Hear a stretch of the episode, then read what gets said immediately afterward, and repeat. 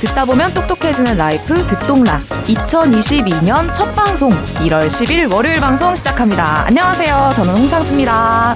안녕하세요 이지상입니다. 안녕하세요 이현입니다. 김효은입니다. 와! Happy New Year! 뿌이 뿌이 뿌이 뿌이 뿌이 뿌이. 작년에도 같은데. 매년 똑같아. 예. 뿌이죠. 새해 복 아, 많이 받으세요. 여러분, 새해 복 많이 받으세요. 우! 정말로 2022년이 진짜 왔네요. 그리고 2022년에 듣동나가 어쨌든 또 살아남았다. 살아남았네요. 아, 네. 아유 진짜 고생 많으셨습니다. 왜 이렇게 구수해졌어요 말투가? 그러게. 그러니까요. 먹어가지고. 한살 한살 먹어가지고 약간 조금 올드해졌나 봐요. 그랬죠요? 네 네. 상처 오래졌어요. 네, 각자 또 2022년 어떤 뭐 그런 포부 같은 것들 뭐 좀 있으세요? 아 근데 20, 2023년 온 것 같아요 지금. 벌써? 왜? 일주일 일했는데 왜 이렇게 1년 같죠? 아, 좀 그런 감은 있어. 그런 감은 있어. 아니, 요새는 막 그 새해 첫날에 어떤 노래를 들었는지 막 이런 것들 그첫 곡을 들으면서 아 2022년은 이렇게 살아야겠다 뭐 이렇게 또 첫 곡을 선곡해서 들으시는 분들 많다고 하더라고요. 어, 그래요? 음. 여러분은 몰랐어요. 혹시 올해 첫 곡 뭐 들으셨어요? 그러니까 아까 같이 잠깐 얘기했는데 MBC 가요 대제전을 보면서 음. 첫 해, 그 새해를 맞이했는데 그때 딱 이제 김연자 선생님이 선생님. 아모르 파티를 부르시더라고요. 아. 네. 아무르 파티였는지 뭔지도 정확히 기억은 안 나지만. 네. 그니까 저도 사실은 뭔가 첫 곡을 확 기념해서 듣지는 못해가지고 음, 아딱 기념해서 그 한곡땡 들을 걸. 하면 그때 듣는 거예요. 그쵸. 그래서 오늘 뭐 아. 올해 나의 뭔가 좀 나는 이렇게 살 거야. 뭐 이러면 아모르 파티도 괜찮긴 해요. 저는 성진우의 그럼 다 포기하지만 성진우 씨랑 뭔가 어떤 커넥션 있으신 거 아니죠? 지난 방송부터. 아니 이현 그러니까. 기자 요새 자주 듣는 노래 있잖아요. 아 하긴 하네. 아, 하기나에 계속 듣고 있어요. 어, 1위를 하기나에. 하기나에 하고 있어요. 우리면은 뭐 회의하다 아. 말고 막히면 하기나 해. 막. 생각 때. 생각 많이 하지 말고 일단 하자. 일단 하자. 음, 예. just do it. 저도 그런 마음으로 2022년을 보내려고 하는데 어 저희의 올해 주요 계획 그리고 새로운 소식들은 오늘 방송 말고 수요일 방송에서 들으실 수 있습니다. 그러니까 그때 또 저희 이야기 들어주시고요. 네. 오늘 방송은 네 세상은 넓고 뉴스는 넘쳐난다. 2022년도 마찬가지일 텐데요.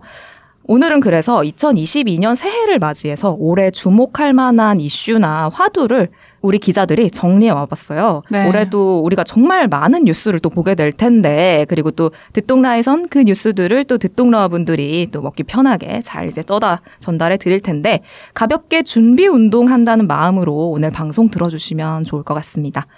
아, 한번 가보죠. 너무 기대되네요. 아, 정말인가요? 그러니까 약간 어, AI 나 지금 뭐 느낌이었어요. 실이 켜진 줄 알았어. 네. 네. 어, 참고로 들어가기 전에 올해 음. 공휴일이 며칠인가? 아 이거 중요하죠. 어, 굉장히 중요합니다. 2022년 센서티브한 문제라. 네. 며칠 정도 쉴 수 있나? 올해 공휴일은 67일이라고 합니다. 어, 작년하고 똑같다고 하더라고요. 그래요. 네. 작년 되게 음. 부족한 해 아니었어요? 휴일이? 근데 사실 매해 좀 부족한 것 같긴 한데. 맞아. 그건 네. 그래요. 3일 이상 연휴는 6 번이라고 오. 하고요. 아, 언제 휴가를 쓰면 좀 꿀 휴가를 즐길 수 있다 찾아봤더니 네. 1월 31일부터 2월 2일까지 설 연휴예요. 음. 근데 그 직후인 목요일, 금요일 휴가를 쓰면요. 무려 열흘간의 휴가를 즐길 수 있다고 합니다. 어, 왜 그렇죠? 그러니까 설까지 월, 다. 합쳐가지고 그리고 월, 또 목금 있고 목금. 또 아. 주말까지 토일, 월, 화수, 합쳐서 목금 예. 뭐 네, 이렇게. 열흘간의 휴가를 즐길 수 있다고 합니다. 음. 쓰실 수 있는 분 들이 여기 좀 팀장님이 있다면, 허락해 네. 주셔야 쓰세요 여러분. 막 이러면서 쓰세요. 쓰세요. 아, 홍정기 씨? 아, 휴가 쓴다 그랬나? 누구는 몰라서 안 쓰나 봐. 막 이런 거 이런 거 있잖아요. 혹시 쓰실 수 있는 환경에 있으신 분들은 참고해 주시고요. 아, 그렇다면 이제 본격적으로 뉴스 어, 준비 운동 한번 시작해 보죠. 네. 뭐부터 할까요? 저부터 해도 되나요? 네, 먼저 하세요. 얼마든지. 네. 아 떨려라.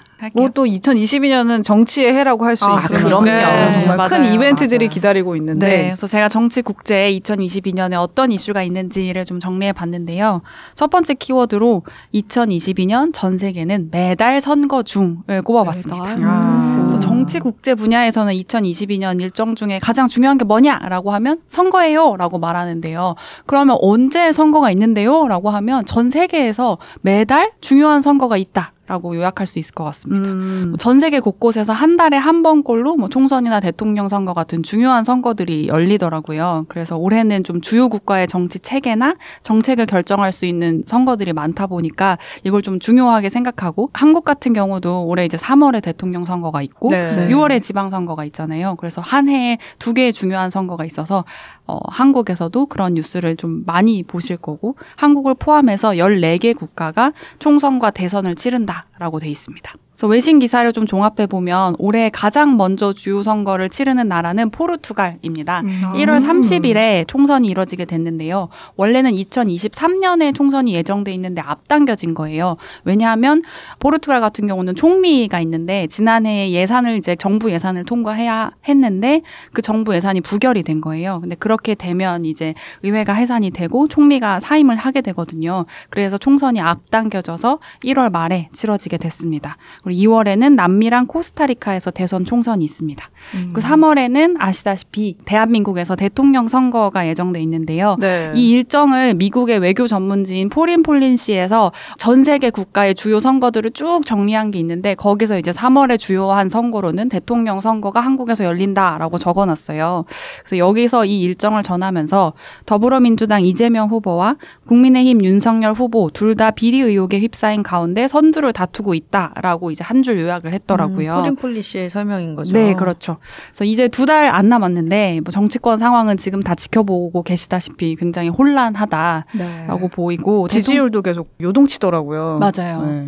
그래서 대통령 선거에 대한 이야기는 궁금하시겠지만 그거는 저희가 현장을 직접 취재하고 있는 두 기자들과 함께 다음 주에 좀 더 자세히 말씀드리도록 음, 하겠습니다. 기대돼요. 네. 그리고 4월에는 프랑스 대통령 선거가 있습니다. 2017년 대선에 임마누엘 마크롱 대통령이 당선이 됐던 거 다들 기억하실 텐데요. 벌써 이제 임기가 끝나가서 아. 올해 4월에 대통령 선거가 다시 열립니다. 현재까지 마크롱 대통령이 대통령 선거에 나갈 거다, 재선에 도전한다 이런 발표를 하진 않았는데 음. 여론조사도 그렇고 뭐 각 전문가들도 다 아마 재선에 나갈 거다 뭐 이런 분석을 하고는 있고 실제로 여론조사에도 현재 가장 유력한 대통령 후보로 마크롱 대통령이 뽑히고 있기도 합니다. 음. 그래서 지금 프랑스는 2017년 선거에서 항상 뭐 좌우 양당 구도가 있었는데 아예 새로운 당 소속이었던 마크롱 대통령이 이제 저 대통령이 된 거였거든요.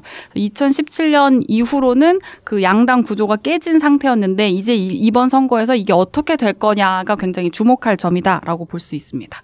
마크롱 대통령이 속한 정당이 새 롭게 등장한 레피블리크 앙마르쉐 이게 불어로 오. 하면 좀 다를 것 같은데 홍상지 기자 잘 아시겠지만 République 뭐 뭐? Marche 뭐 이런 거겠죠. 네. 아. 뭐 아무튼 레피블리크 앙마르쉐 출신인데 이제 대선 당시에는 해주시죠? 저를 보고 네, 홍상지 기자님이 뭔가 발음을 해주실 것 같고 아우, 기대됐는데 예. 안 하시네요. 네. 할까요? 네. 네. 세계적인? maison. 네. marché? marché 시장. marché. 그래서 새로운 정당인 레피블리크 앙마르쉐 출신인데 그때 이제 기존 좌우파 큰 정당들을 물리 치고 대통령이 당선이 됐던 거잖아요. 그래서 올해 대선에는 기존의 큰 정당이었던 뭐 극우 극좌, 뭐 중도 우파, 중도 좌파 이런 큰 정당들이 이제 설욕을 나서야 되기 때문에 어떤 후보를 내세우고 어떤 정책을 내세울지가 굉장히 관전 포인트인 부분입니다. 네. 그래서 지금 유력한 후보는 뭐 마크롱 대통령 당연히 있고, 근데 2017년에 마크롱 대통령이 선거에 나왔을 때 경쟁 후보였던 마린 르펜 여성인데요. 국민연합 대표가 있고요. 에릭 제모르 극우평론가 가 있습니다. 근데 이 극우평론가 같은 경우는 뭐 이- 외국인 혐오 발언이나 무슬림 혐오 발언을 해가지고 두 차례 유죄 선고를 받은 인물이기도 하더라고요. 그래서 이런 식으로 좀 우파 정치인들, 극우 정당들이 좀 이렇게 많이 활발한 활동을 프랑스에선 하고 있는 것처럼 보이고 네, 우파 공화당 사상 첫 여성 대선 후보인 발레리 페크레스 일드 프랑스 주지사도 경쟁자로 떠오른 상황입니다. 제가 앞서 말씀드렸다시피 기존 정당들이 지금 쇄신을 해야 하는 상황이잖아요. 그래서 역사상 최초로 그 보수 정당에서 여성 대통령 선거 후보를 선출을 했어요. 그래서 지금 여성 후보들이 많은 상황이라서 프랑스에서도 여성 대통령이 나올 수 있느냐가 굉장히 관심인 상황입니다. 음. 5월에는 호주에서의 총선 그리고 필리핀이랑 콜롬비아에서의 대선이 있습니다. 필리핀은 그 1989년에 사망한 최장수 독재자로 알려진 인물이죠. 페르디난드 마르코스 전 대통령이 있는데 그 아들이 지금 출마를 한 상황이고요. 그리고 두테르테 대통령 네, 기억하시죠? 네, 네. 부통령으로 두테르테 대통령인 딸인 사라 두테르테 카르피오 다바오 시장이 뭐 유력하다 이런 뉴스들이 있습니다. 그리고 콜롬비아의 경우는 우파 정권이 진입을 하고 있는데 지금 남미가 분위기가 굉장히 좌파 정권들이 좀 음. 어, 지지를 받고 있는 상황이고 이거를 pink tide 좌파 물결이다라고 하더라고요. 네네. 그래서 콜롬비아 대선에서는 어떤 결과가 있을지도 주목하고 있습니다. 그리고 6월은 앞서 말씀드린 것처럼 한국의 지방선거가 예정돼 있고요. 8월에 케냐 총선이 있고 9월에는 스웨덴 총선이 있습니다. 9월 같은 경우는 제가 플로 오리지널에서도 북유럽의 여성 정치인 말씀을 드린 적이 있었는데 어, 재무장관 출신인 경제 전문가 막달레나 안데르손 총리가 스웨덴의 첫 여성 총리로 재임을 하고 있습니다. 어, 정치 지형이 스웨덴이 지금 굉장히 안정적인 편이 아니라서 이 총선에서 어떤 결과가 나올지도 전 세계가 좀 주목하고 있는 상황입니다. 네. 그리고 제가 두 번째로 꼽은 키워드는 3연임을 앞둔 시진핑 주석을 뽑았는데요. 중국 사실상 뭐 황제 집권이다 이런 그러니까요. 표현도 쓰던데요. 맞아요. 그래서. 그러니까 가을이 되면 미국이랑 중국 외교 관계에 굉장히 중요한 일, 일정들이 기다리고 있기도 합니다. 바로 중국의 공산당 20차 당대회와 미국의 중간 선거인데요. 중국의 공산당 대회는 5년마다 열리는 거고 차기 지도부를 뽑는 중국의 최대 정치 이벤트다라는 얘기는 많이 들어보셨잖아요. 이때 200명이 넘는 당 중앙위원이랑 후보 중앙위원들이 선출되기도 하고 굉장히 복잡하고 전 세계에서 가장 큰 규모인 지도부 교체 행사다라고 볼 수 있는데 사실 올 가을에 열리는 공산당 대회에서는 시진핑이 3연임을 한다. 시진핑 주석이 3연임을 한다라는 게 굉장히 유력한 상황입니다. 시진핑 주석이 올해 나이가 69세인데 원래 중국의 규범대로라면 67세까지만 하고 68세에는 정치 지도자들이 물러나는 칠상팔하라고 부르는 규범이 있었대요. 네. 그런데 4년 전에 중국에서 국가 주석의 임기 제한을 아예 없애는 개헌을 하면서 사실상 시진핑 주석이 이번에 3년임을 하게 될 거다. 라는 예상을 음. 모두들 하고 있는 상황입니다. 그래서 국제정치 전문가들은 시진핑 수석이 3년임을 하면서 이전에 종신 지도자였던 마오쩌둥의 길로 들어서는 거 아닌가. 그래서 일당 통치가 아닌 1인 총 통치로 양상이 바뀌는 거 아니냐라는 분석을 하기도 하는데요. 그래서 지금 3년임을 하기 위해서 이론적 토대라든지 뭐 역사적 정당성을 만드는 작업들을 하기도 하고 당 단결을 하기 위해서 뭐 내부 단속을 하고 좀 그렇게 당 통제를 하는 모습을 보이기도 합니다. 그래서 아직 당대회 일정이 구체적으로 몇 월 며칠이다라는 게 잡히진 않았는데요. 원래 11월 초, 10월 말 이럴 때 하기는 했는데 예전에 권력 교체가 있었던 2002년이나 2012년을 기준으로 보면 11월 8일에 열렸더라고요. 근데 올해 11월 8일에는 미국의 중간 선거가 그날에 아. 예정돼 있습니다. 같은 날에. 그래서 미국의 조 바이든 정부의 정치적 운명이 걸렸다라고 중간 선거를 보기도 하는데요. 그래서 이맘때쯤에 중국이랑 미국의 권력 관계가 어떤 변수가 생기느냐에 따라서 전 세계 경제나 정치에도 굉장히 큰 영향을 미치지 않을까라는 생각을 모두들 하고 있다고 보시면 됩니다. 그래서 미국은 대통령 임기가 4년제잖아요. 근데 딱 절반인 임기 2년 차에 중간 선거를 하거든요. 이때는 뭐 상하원이랑 공직자 이런 걸 뽑는 선거를 진행합니다. 그래서 재임 중인 대통령의 딱 임기가 중간인 시점에 이 중간 선거를 여는 거잖아요. 그래서 이 정부가 잘하고 있는지 성적표를 받는 중간 평가다라고도 할 수 있거든요. 그래서 지금 임기를 하고 있는 대통령 입장에서는 또 되게 부담스러운 선거라고 볼 수는 있습니다. 음, 그리고 바이든 대통령도 지지율이 점점 좀 떨어지고 있는 추세여서 맞아요, 그렇죠. 맞아요. 네. 그래서 바이든 대통령은 민주당 소속인데 이제 공화당이 상원이나 하원 둘 중에 하나라도 다수를 차지하게 되면 국정 운영에 굉장히 차질을 빚을 수밖에 없는 상황이거든요. 그래서 국정 장악력이 약해질 수도 있는 거고 바이든 정부 입장에서는 지금 바이든 행정부가 굉장히 대규모 재건 예산을 추진했었는데 그게 지금 되게 난항을 겪고 있는 상황이거든요. 그래서 이 중간 선거 결과에 따라서 이 앞으로의 바이든 행정부의 뭐 정책이나 이런 것들도 변수가 생길 수 있어서 좀 예의 주목하는 상황이기도 하고 앞서 이제 기자분들이 말씀해 주신 것처럼 전국이 굉장히 혼란해서 이 중간 선거 결과에 따라서 공화당에서는 뭐 대통령을 탄핵하겠다 막 이런 음. 멘트들도 나와서 논란이 되기도 했었거든요. 그래서 이러한 뉴스들을 아마 계속 지켜보시게 되지 않을까라는 생각이 듭니다. 그래서 지금 이제 가을 상반기 이후 하반기에는 미국의 중간 선거 선 거랑 중국의 당대회가 굉장히 큰 이슈일 수밖에 없고 이 과정에서 양국에 굉장히 민감한 선거를 앞두고 있다 보니까 서로를 좀 견제하는 가운데 그걸 자기 선거에 이용하려는 움직임도 있을 수 있잖아요. 그래서 그 사이에서 한국도 굉장히 입장이 난처해진다거나 뭐 한국의 입장을 요구하는 상황이 펼쳐지지 않을까라는 예측을 안보 전문가들이 뭐 내놓고 있기도 합니다. 제가 준비한 올해의 일정은 여기까지입니다. 네. 들어보니까 저는 뭔가 듣동라의 올 해가 좀 그려지는 것 같아요. 어떤 뉴스들을 하게 되겠구나. 하반기에는 아, 또 중국도 관련해서 좀 잘 아시는 분들을 좀 이제 음. 미리미리 좀 포섭을 해놔야겠구나라는 생각도 들고. 근데 정치는 진짜 뭐니 뭐니 해도 좀 선거가 주요 이벤트긴 하네요, 확실히. 네, 그렇죠. 음. 마크롱이 재선 성공하면 그런 네. 얘기도 막 있던데요. 작년에 메르켈 총리가 이제 은퇴하면서 네. 사실상 유럽의 최고 지도자 역할을 마크롱이 이어받게 됐다. 뭐 이런 음. 얘기도 있더라고요. 음. 그래서 그래서 유럽 선거도 좀 흥미롭다고 오. 생각하긴 했어요. 네. 지금까지 국제 정치 분야 주목할 만한 이슈를 이지상 기자가 정리를 해주셨는데요. 그러면은 다음 타자 누가 하실래요? 누가 할래요? 어차피 짜여진 대본대로 할 거잖아요.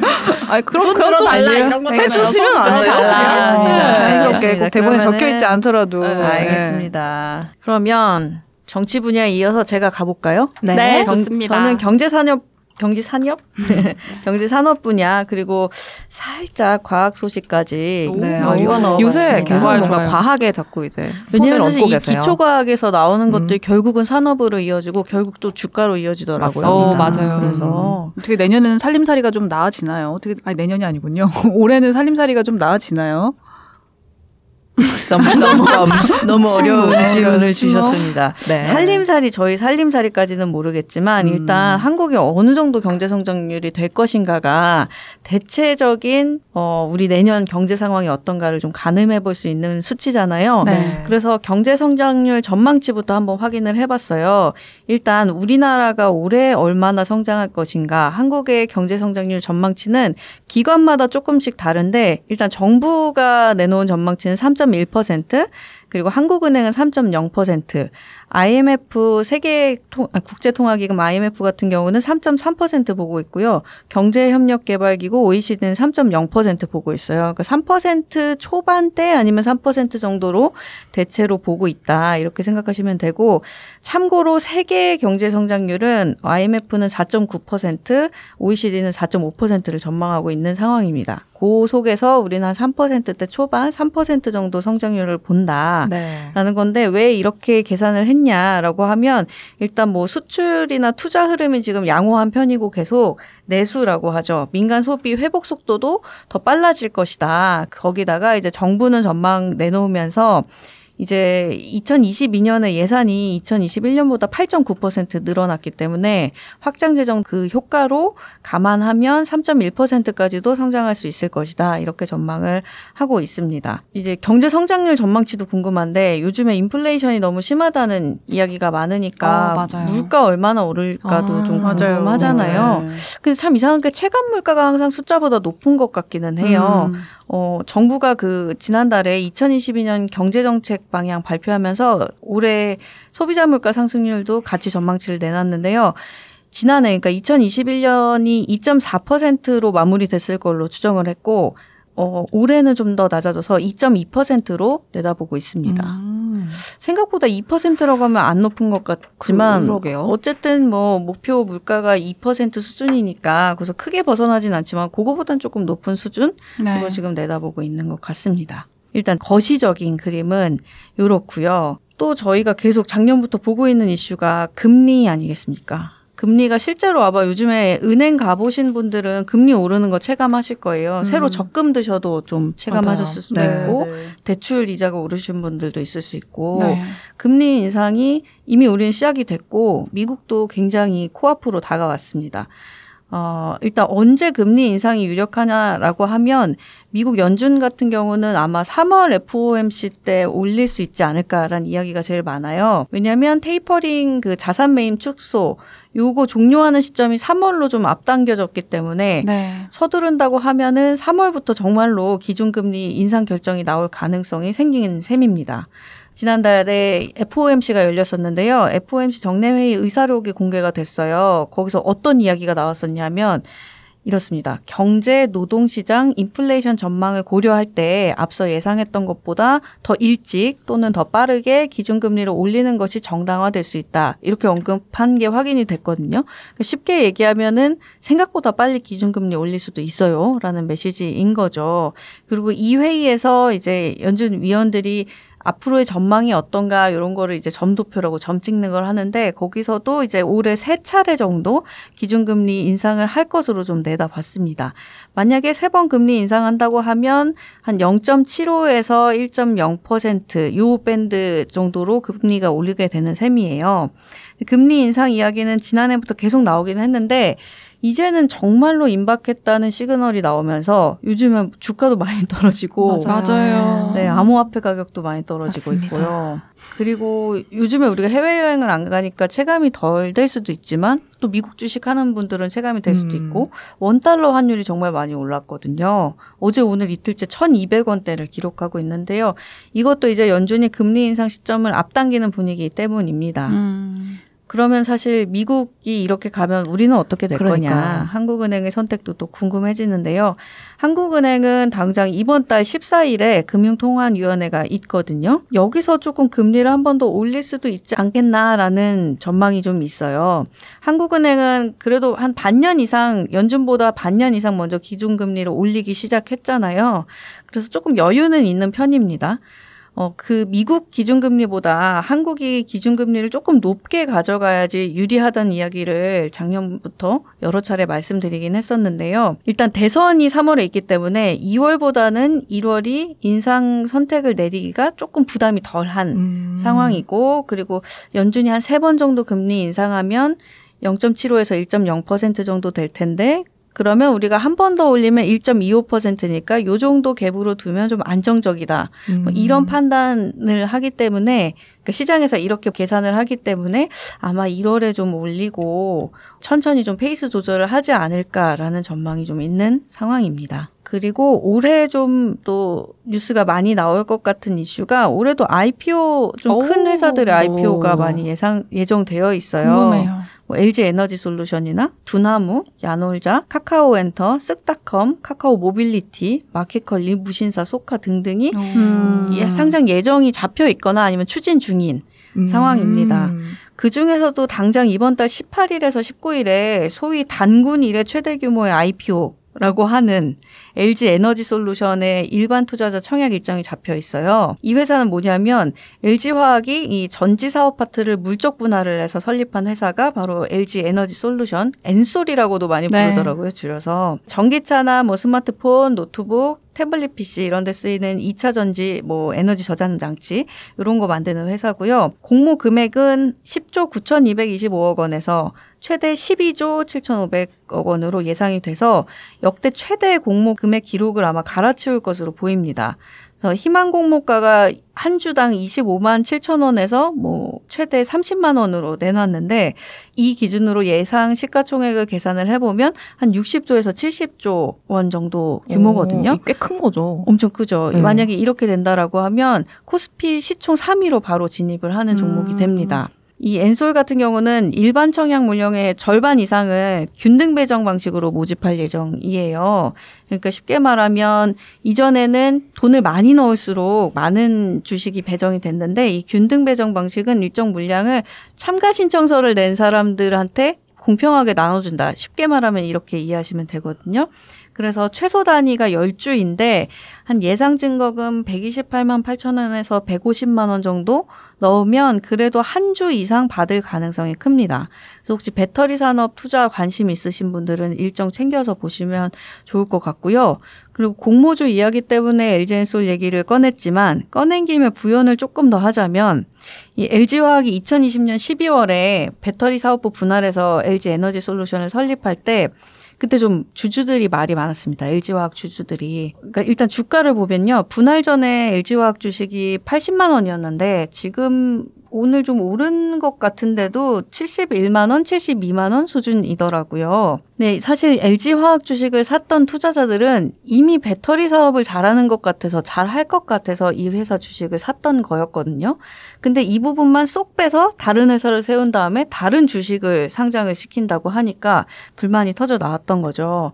이 회사만이 아니라 이외에도 SK 이노베이션이 지난해 10월에 배터리 부문을 분할을 해서 SK온이라는 회사를 세웠고요.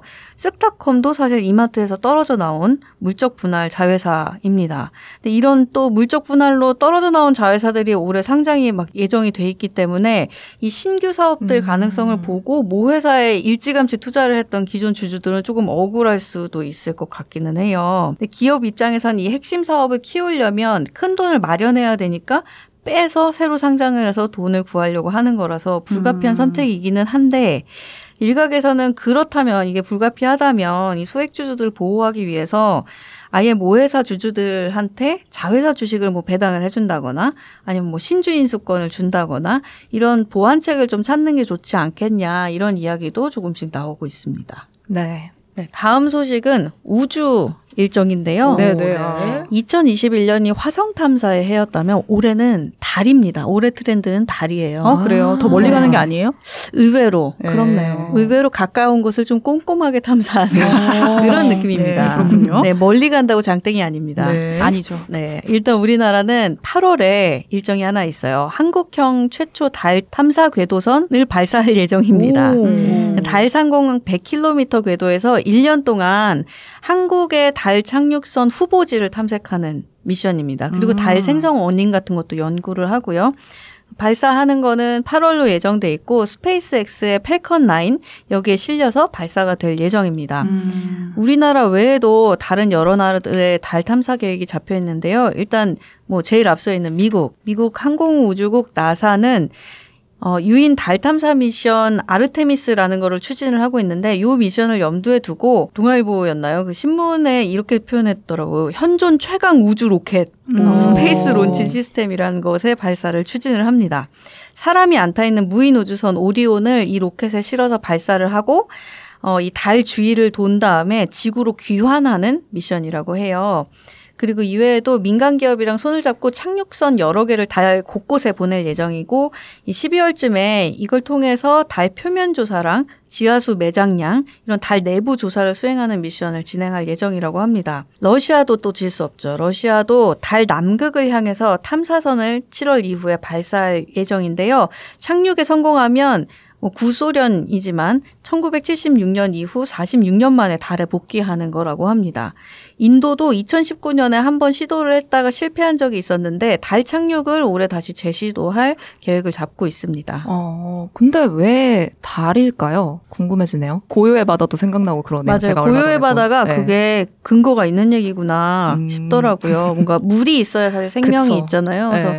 달에 정말 지하수가 있는가 뭐 이런 것들까지 굉장히 꼼꼼하게 이제 연구를 하는 것 같습니다. 그냥 음. 인류가 어디까지 착륙할 수 있나 에서 더 나아가서 이 행성은 무엇이고 이 행성이 갖고 있는 가치는 무엇인지 약간 그런 탐사까지 이제 가고 있는 것 같아요. 음. 네. 그리고 그 외에 올해 달라지는 정책들, 제도들도 네, 조금 찾아봤는데요. 일단 올해 최저임금은 9,160원입니다. 지난해는 8,720원이었는데 5% 정도 올랐어요. 그리고 또 하나 소식이 올해 4월부터 가스요금이랑 전기요금이 오를 예정입니다. 음.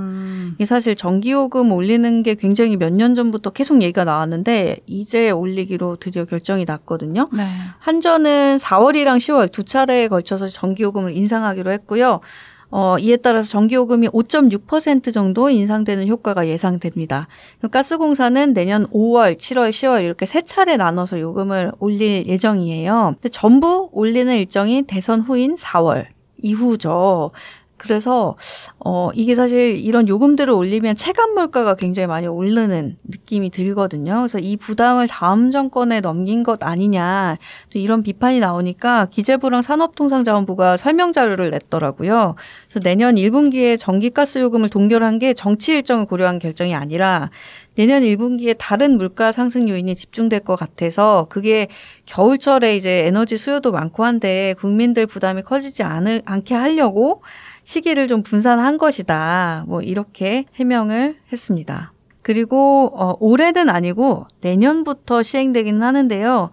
내년부터 주식 양도 차익에 대한 과세가 도입됩니다. 그래서 음. 이 이슈도 아마 하반기부터 이야기가 많이 나올 것 같고요. 그리고 확정되진 않았지만 아마 그 가상 자산에 대한 과세도 2023년부터 시작될 음. 예정이거든요. 그래서 이거 하반기에 계속 뉴스도 나올 것 같고 저도 방송으로 준비해서 어떻게 되는 건지 어떻게 뭐 좀 애매한 것들은 없는지 이런 것들 한번 전해드릴 수 있을 것 같습니다. 마지막으로는 저도 중국 얘기를 가져왔어요. 사실 뭐 정치도 그렇지만 경제도 미국이랑 중국이 워낙 큰 G2다 맞아요. 보니까 그렇죠. 저희가 뭐 그 영향을 안 받을 수가 없어서 중국 경제가 요즘 좀 조마조마한데 어떻게 되는 것인가 싶어서 가져왔습니다. 일단 중국 경제 성장률이 어 역대 급으로 낮아질 것 같다는 전망이 나와 있는데요. 중국 국무원 산하의 싱크테크인 사회과학원에서 지난달에 2022년 성장률을 5.3%로 전망했습니다. 뭐 우리나라보다는 높지만 사실 이게 코로나19 충격이 가장 컸던 2020년 이때는 이제 불가피하게 2.2%였고요. 이때를 제외하면 경제 성장률이 6%를 밑도는 게 1990년 이후 32년 만에 처음이라고 해요. 그러니까 이 6%라는 게 중국 경제 성장률에서는 되게 의미 있는 어떤 마지노선이거든요. 참고로 이 1990 년도 사실은 천안문 사태 때문에 중국이 가장 혼란했 던 해였다는 거를 감안하면 어, 6% 밑으로 내려온 성장률이 굉장히 중국에게는 좀 어, 충격적인 전망치 일 수 있을 것 같아요. 가장 큰 이유는 어, 부동산 개발 업체 헝다그룹발 위기입니다. 헝다그룹이 부채가 360조 원에 달하고 사실상 파산을 선언한 상태거든요. 네. 헝다그룹 파산 자체는 이제 처음 소식이 전해질 때는 중국 경제가 무너지는 거 아니냐, 음. 아니면 나아가서 세계 경제를 대혼란에 빠뜨리는 거 아니냐 이런 걱정들이 많이 나왔는데 뭐 다행히 그 정도 수준까지는 아닌 것으로 지금 좀 보여지기는 해요. 그렇지만 어쨌든 정부가 부동산 규제를 강화하고 다른 부동산 기업들이 줄 파산이 이어지면서 중국 GDP의 30%에 달하는 부동산 시장이 얼어붙을 가능성은 큰 상황이기 때문에 결국은 중국의 경제 성장률도 영향을 받을 수밖에 없다. 그리고 지방 정부가 세입의 대부분을 부동산 관련 매출에 의존을 하고 있대요. 그러니까 토지를 헐값에 수용하고 부동산 업체에 파는 방식으로 재정을 충당해 왔던 거죠. 그렇기 때문에 중국 각 지방 정부도 재정 타격을 받게 되고 여러 가지로 중국 경제가 조금 어려운 한 해가 될 것 같습니다. 음. 네. 혹시 제가 또 놓쳐서 오늘 말씀 못 드린 경제 일정이 있으면 댓글로 좀 알려주시면 제가 읽고 기억하고 적어놨다가 그때 맞춰서 또 방송으로 잘 만들도록 하겠습니다. 네, 아주 꽉꽉 채워진 네. 예, 일정들, 뉴스들 잘 들었습니다. 휴. 네. 준비 운동 너무 세게 한 것 같아요. 했네요. 지금 살짝 피곤해졌어요. 네. 옆에서 잠깐 조신 거 아니에요? 네. 아니에요. 네. 절대로. 네. 네. 그렇다면은 여기서 잠깐 공지 사항 듣고 또 남은 준비 운동 하러 가보시죠. 네.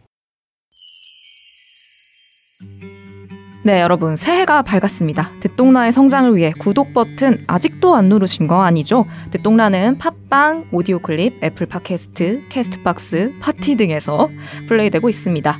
팟빵으로 듣고 계신 분들은 정기 후원과 에피소드별 후원으로 어, 콘텐츠 제작 지원하실 수 있고요. 광고 문의는 스마터 골뱅이 중앙점 co.kr로 받고 있습니다. 듣똑라는 팟캐스트뿐만 아니라 유튜브, 인스타그램 등등등 많은 채널 운영하고 있으니까요. 새해에도 많이 많이 놀러와 주세요.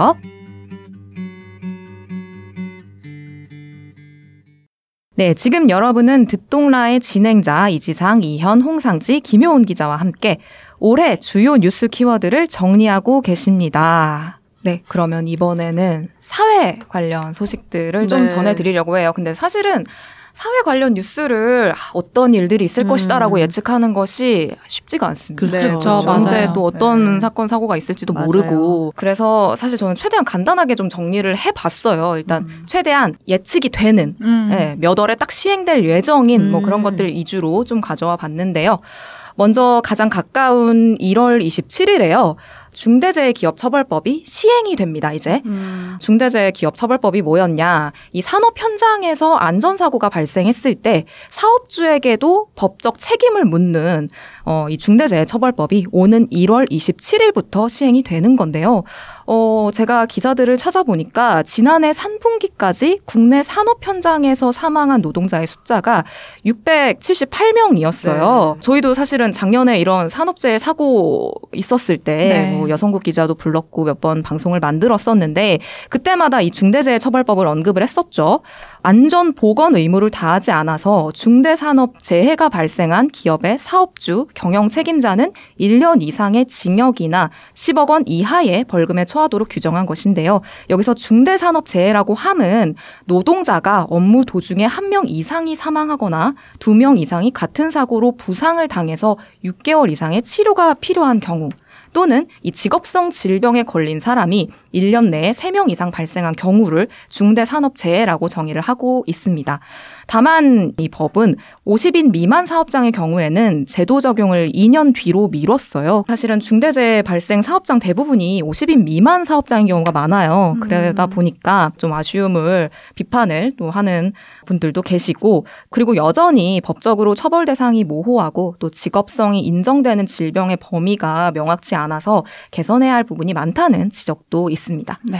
어, 어쨌든 법이 이제 시행이 된 거니까요. 여기서 어떻게 이 법이 적용이 되는지 지켜보면서 뭐 개선해 나가야 할 것들은 뭐 또 개정안이 나오고 또 개정이 되는 그런 작업이 또 이뤄지겠죠. 그리고 4월에는 어떤 법이 또 시행이 되냐면요. 제주 4.3 사건 진상규명 및 희생자 명예회복에 관한 특별법이 시행이 됩니다.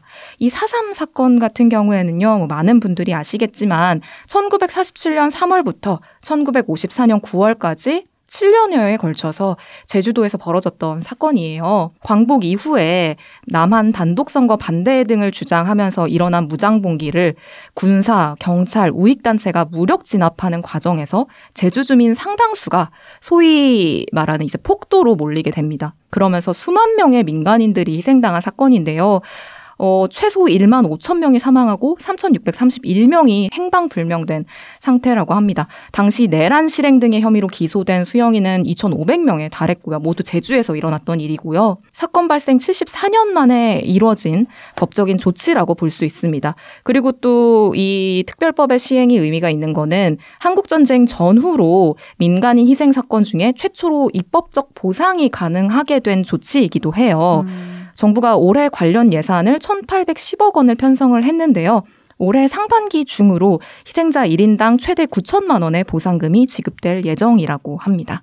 이 소식도 가져와 봤고요. 그리고 6월에 시행되는 제도가 하나 있는데 이 제도는 아마 듣고 계신 듣동러분들이 또 많이 이제 실감을 하게 되실 제도일 거예요. 네. 일회용 컵 보증금제가 6월부터 시행됩니다. 음, 비닐처럼 돈 받고 아. 받아갈 수 있는 건가 보네요. 네, 제가 설명을 해드릴게요. 대형 카페나 패스트푸드점, 빵집 등에서 이제 음료를 주문하잖아요. 테이크아웃을 할 거면 이제 플라스틱 컵에 담아서 주는데 그 커피를 주문할 때 일정액의 보증금을 내야 되는 거예요. 그 일회용 컵에 대한. 그런 다음에 음료를 다 마시고 내가 컵을 매장에 다시 돌려주면 그 보증금을 다시 받을 수 있는 거예요. 이 일회용 컵 보증금제가 어 그래 좀 들어보신 적이 있지 않으세요? 왜냐하면 이 법이 시행이 된 적이 있었거든요. 아, 그래요? 음. 네. 2003년에 도입이 됐었어요, 실제로. 그러다가 2008년에 MB 정부 이후에 좀 폐지가 됐었는데 이 제도가 14년 만에 다시 부활하게 된 겁니다. 2020년에 통과된 자원의 절약과 재활용 촉진에 관한 법률 개정안에 따라서 시행되는 제도고요. 환경부는 관련 제도가 시행돼서 일회용 컵 회수율이 높아지고 재활용이 촉진이 되면 기존의 일회용 컵을 재활용하지 않고 소각했을 때와 비교해서 온실가스를 66% 줄일 수 있다고 밝혔습니다. 보증금 액수는 아직 정해지진 않았고요. 소비자가 반환받지 않은 보증금은 일회용 컵이나 일회용품을 재활용하고 또 폐기 처분하는 비용으로 활용할 계획이라고 합니다. 이 일회용 컵 보증금제뿐만이 아니라 올해는 이 일회용품 규제를 강화하는 여러 제도들이 시행이 되는 해예요. 그래서 또 기억하시면 좋을 것이 4월에는요. 카페 내에 지금은 테이크아웃 하지 않고도 플라스틱 컵을 또 사용하게 하는 카페들 있잖아요. 네. 근데 이게 4월에는 카페 내 일회용 플라스틱 컵이 다시 또 금지가 됩니다. 원래는 2018년 8월에 금지가 됐었는데 뭐 다들 아시다시피 코로나 이후로 이게 잠시 일시 허용이 됐었어요. 그러다가 4월부터는 좀 다시 금지하겠다라는 건데 그렇게 되면은 앞으로 카페 안에서 음료를 마실 때는 뭐 머그잔이나 텀블러 같은 다회용 컵을 써야 하고요. 한 번 쓰고 버리는 뭐 플라스틱 접시나 뭐 수저도 카페에서 사용할 수 없게 됩니다. 그리고 11월 24일부터는요, 카페 내에 일회용 종이컵이나 플라스틱 빨대, 뭐 젖는 막대 사용도 금지가 돼요. 그리고 편의점이나 동네 마트, 제과점에서는 비닐봉지를 또 쓸 수가 없게 됩니다. 아 그래요. 네. 음. 현재는 대규모 점포나 슈퍼마켓에서만 금지가 됐는데 이걸 단계적으로 규제를 확대하는 것이고요. 또 우산 비닐 사용하는 거나 아니면 체육시설 내 플라스틱 응원용품 사용도 금지가 된다고 음. 합니다. 이거는 아마 많이들 또 체감을 하게 되실 제도인 네. 것 같고요. 그리고 사실은 올해도 여전히 주요 재판들이 아직 많이 남아 있어서 이거는 좀 짧게만 말씀드리고 어, 요 재판 진행 상황은 저희가 또 듣동라에서 뭐 다양한 뉴스들로 전해드릴 수 있을 것 같습니다. 먼저 어, 대선 후보들이 좀 얽혀 있는 의혹들에 대한 재판이 올해도 계속 이어질 예정이에요. 고발 사주 의혹 사건 이거는 현재 공수처에서 수사 중인 사건이고요. 그리고 대장동 의혹 사건도 올해 주요 인물들에 대해서 본격적인 재판이 스타트됐거든요. 그래서 이 사건 재판들도 좀 쭉 팔로업을 좀 하는 한 해가 되지 않을까라는 생각이 들고요. 그리고 뭐 이 사건도 한 계속 이어지고 있는데 김학의 전 차관의 불법 출국 금지 사건과 이규원 대전지검 부부장 검사의 윤중천 면담 보고서 허위 작성 유포 사건 이 두 사건이 최근에 병합이 됐어요. 그래서 이 사건도 재판이 계속 진행될 예정이고요. 그리고 조국 전 법무부 장관 부부의 입시 비리 재판도 아직 진행 중이고 도이치모터스 주가 조작 사건 이 사건 같은 경우에는 이 윤석열 후보의 아내 김건희 씨가 연루됐다는 의혹을 받고 있죠. 그리고 와, 이 사건도 여전히 진행 중이더라고요. 네. 양승태 전 대법원장과 임종원 전 법원 행정처 차장 등이 연루된 이 사법농단 재판도 어느덧 4년째 ING 중입니다. 공판이 벌써 200회 뭐 가까이 열렸다고 하더라고요. 아. 어쨌든 음. 이 재판도 여전히 진행 중이고요. 그래서 이렇게 재판 일정들도 좀 정리해 와 봤습니다. 저는 좀 기대되는 것 중에 하나는 네. 코로나 치료제가 이제 나온다. 아, 맞아요. 사실은 일정에 되게 넣고 싶었는데 네. 언제일지 정확하지 일단은 않으니까. 국내에서 좀 들여온 물량이 있기는 하잖아요. 네. 네. 물량도 들어올 거고. 근데 코로나 치료제가 또 어떻게 일상을 바꿀지는 아직 너무 또 불투명한 부분이기도 해서 네. 오늘은 일정에는 포함시키진 않았는데 이것도 아마 올해 뉴스에 언젠가 저희가 전하게 되지 않을까 싶습니다. 네. 제가 또 준비한 사회 관련 일정들은 여기까지입니다. 네. 자 그러면은 오래 기다리셨습니다. 신나, 유용 기자님. 신나는 저 소식들이 가득 찬 문화! 예. 우, 스포츠! 신나는 소식만 준비했어요. 네. 문화 스포츠 부문 우선 올해 베이징 동계 올림픽이 아. 2월 4일에 개최가 됩니다. 어, 얼마 안 네. 남았네요. 그러니까. 얼마 안 남았어요. 예. 그래서 지금 각 방송국마다 그 해설자들 라인업을 다 공개하기도 하고 그랬더라고요. 네, 작년 여름에 그 코로나 한가운데서 열렸던 도쿄 올림픽 아 이거 누가 볼까 싶었는데 굉장히 많은 사람들이 어, 봤잖아요. 아, 네. 진심으로 봤죠. 네, 그때 정말 코로나로 지쳐 있었던 우리 국민들을 그 선수들의 그 굵은 땀방울로 위로를 하지 않았겠습니까?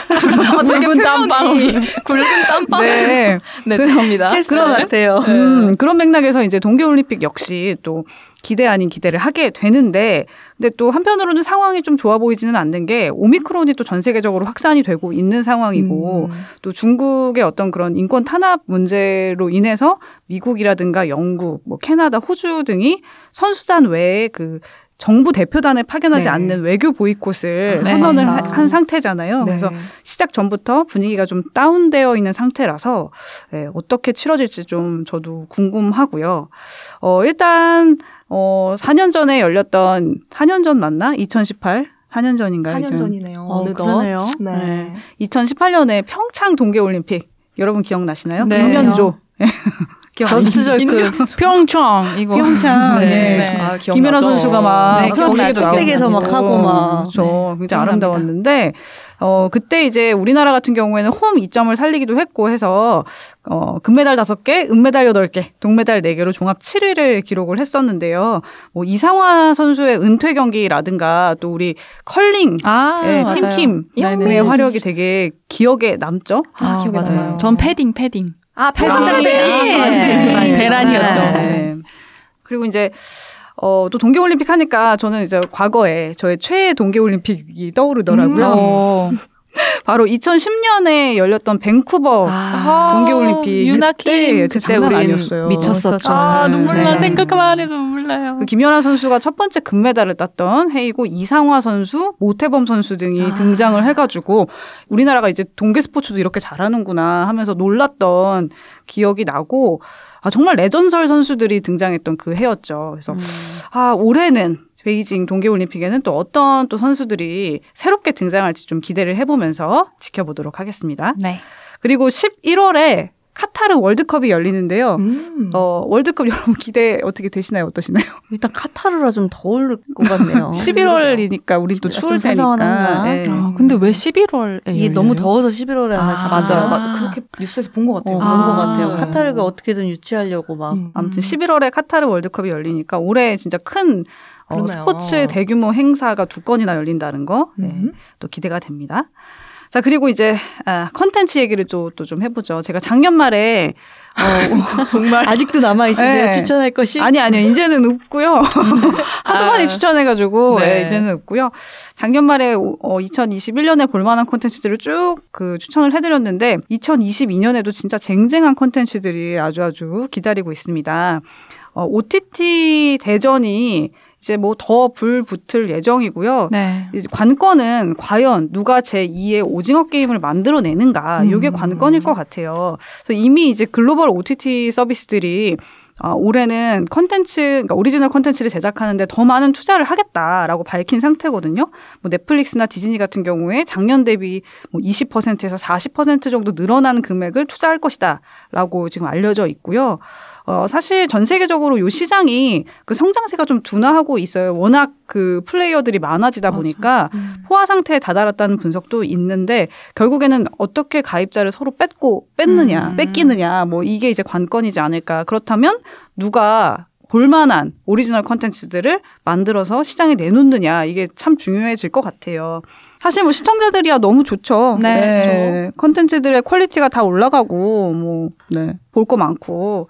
그래서 제가 이제 기대작을 몇 개를 갖고 와봤는데 여러분 한번 들어보세요. 네. 자 우선 넷플릭스 네. 기묘한 이야기 시즌 4가 나옵니다. 우, 여름에. 기대돼요. 이제 네. 거의 성인 아닌가요? 그쵸. 출연자들이? 어, 얼마 전에 그 대학 입학했잖아요. 어, 윌이. 대학 아, 입학 함- 네. 합격한 그거 막 올려줬더라고요. 네. 음. 윌이 어느덧 대학에 입학했더라고요. 야 진짜 대단하네요. 네.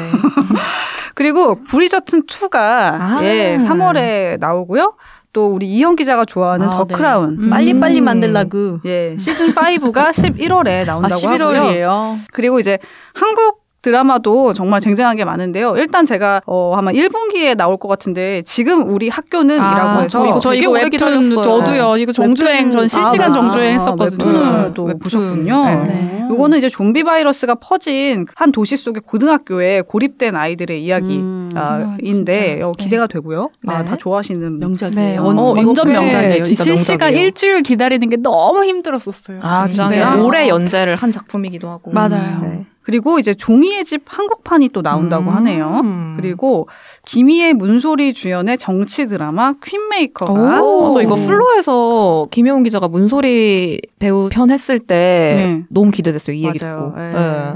재밌을 것또 같아요. 이제 온다고 하고요. 그리고 티빙에 어, 올 그러니까 2021년에 완전 히트작이었던 술꾼 도시 여자들 시즌 아우, 2하고 네. 또 유미의 세포들 시즌 2가 아, 나온다고 나와야지. 합니다. 네. 재밌겠네요. 그리고 이제 애플 TV 플러스에 파친코라는 아. 요 굉장히 그 외신에서도 기대하고 있는 작품인데 윤여정 선생님이 출연하는 작품입니다. 음. 그래서 4대에 걸친 한국인 이민 가족의 이야기라고 하는데 이민호 배우가 같이 출연을 한다고 하네요. 요것도 좀 기대가 되고요.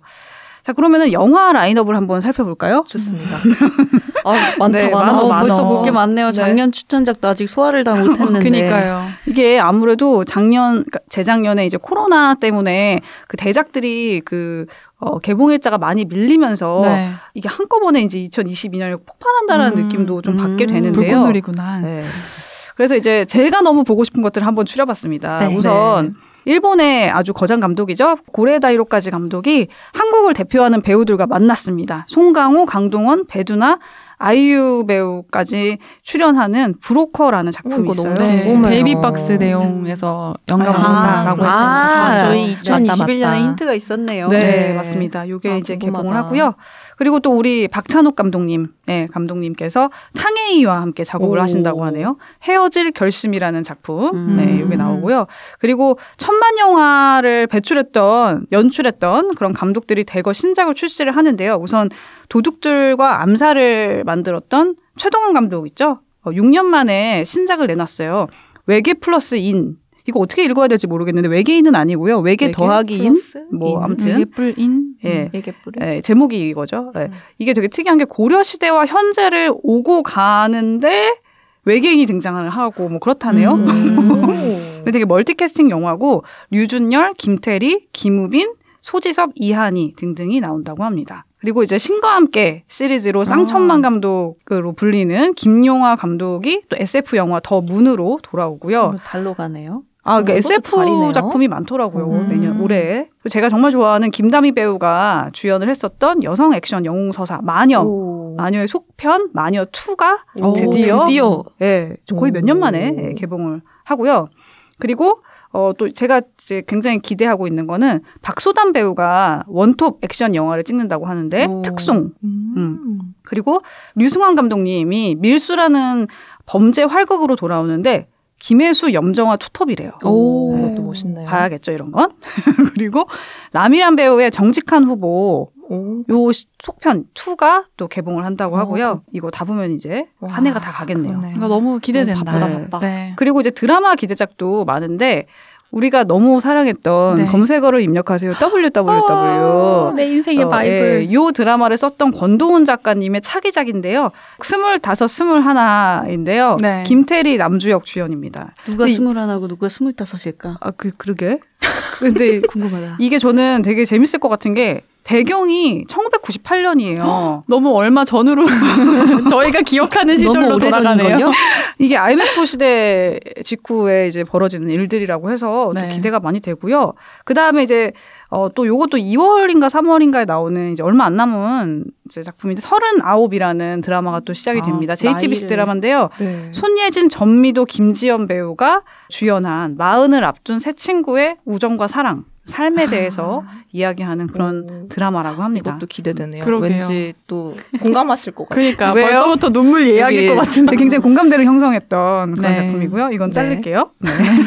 아, 뭐가 남네. 아무튼 그리고 마지막으로 또 제가 기대되는 드라마가 작은 아씨들이라는 제목의 드라마인데요. 네. 요게 그 아가씨 영화 아가씨 음, 친절한 네. 금자씨의 정석영 작가님이 드라마를 이제 하십니다. 오. 그리고 PD는 빈센조를 만들었던 김희원 우와, PD가 진짜요? 연출을 한다 그래요. 오. 그래서 아주 화제가 만발인데 어 김고은, 남지현, 박지후 주연이라고 합니다. 그래서 내용이 좀 돈에 대한 이야기인 것 같아요. 오. 그래서 가난하지만 우애 있게 자란 세 자매가 대한민국에서 가장 부유하고 유력한 가문에 맞서는 이야기라고 음. 하는데, 어, 이거 시놉시스만 요 줄만 봐도 궁금하다. 너무 궁금하더라고요. 네. 네. 여기까지입니다. 아우, 아, 기대되네요, 정말, 한 해가. 네. 음. 아주 풍성하네요. 2022년도 꽉꽉 채워서 보낼 것 같아서 음, 바쁘다, 벌써부터 바빠. 어. 번아웃 올것 같아요. 아닌데 한 해좀 어떡해. 갔다 온 것 같지 않아요? 약간 네. 갔다 온것 진짜 갔다 같아요. 온 아, 것 누가 같아. 그런 댓글 달아주셨더라고요. 타임머신을 좀 구할 수 있으면 2023년 올해 땡땡땡 좀 미리 듣고 싶다 아. 이런 댓글도 남겨주셨던데. 아, 진짜로? 네, 오늘 방송이 좀 그런 느낌이 아닌가. 그러게요. 음. 얼마나 또 저희가 올해 말에 만들 올해 땡땡땡과 또 얼마나 겹쳐질지 네. 음. 또 궁금해지기도 하네요. 아, 아무튼 네. 준비 운동 잘 끝내셨나요, 여러분? 그러면은 저희는 어, 오늘 방송 여기까지로 하고 올해에도 앞으로 어, 재미있고 생생한 뉴스들 어, 많이 많이 전해드릴 것을 약속드리면서 오늘 방송은 마무리하도록 하겠습니다. 들어주셔서 감사하고요. 내일 만나요. 뭐 이렇게 귀여운, 너무 귀여웠나? 귀여웠어. 네. 보고 해요, 네. 다 같이 맞으래요. 네. 뭐, 뭐 어떻게 할까요, 마지막에? 귀엽게 하자, 귀엽게. 귀여운데 왜? 네. 어떻게 귀여운 그러니까 걸? 귀여운 걸. 어떻게 태생이 귀여운 거 아, 그러려고 한 게. 아닌데. 귀엽게 하려고 한 게 아닌데 그치? 네. 아무튼 오늘 방송도 들어주셔서 감사하고요. 저희는 내일 방송으로 찾아오도록 하겠습니다. 감사합니다. 감사합니다. 듣동라와 함께하는 시간, 우리가 더 똑똑해지는 시간.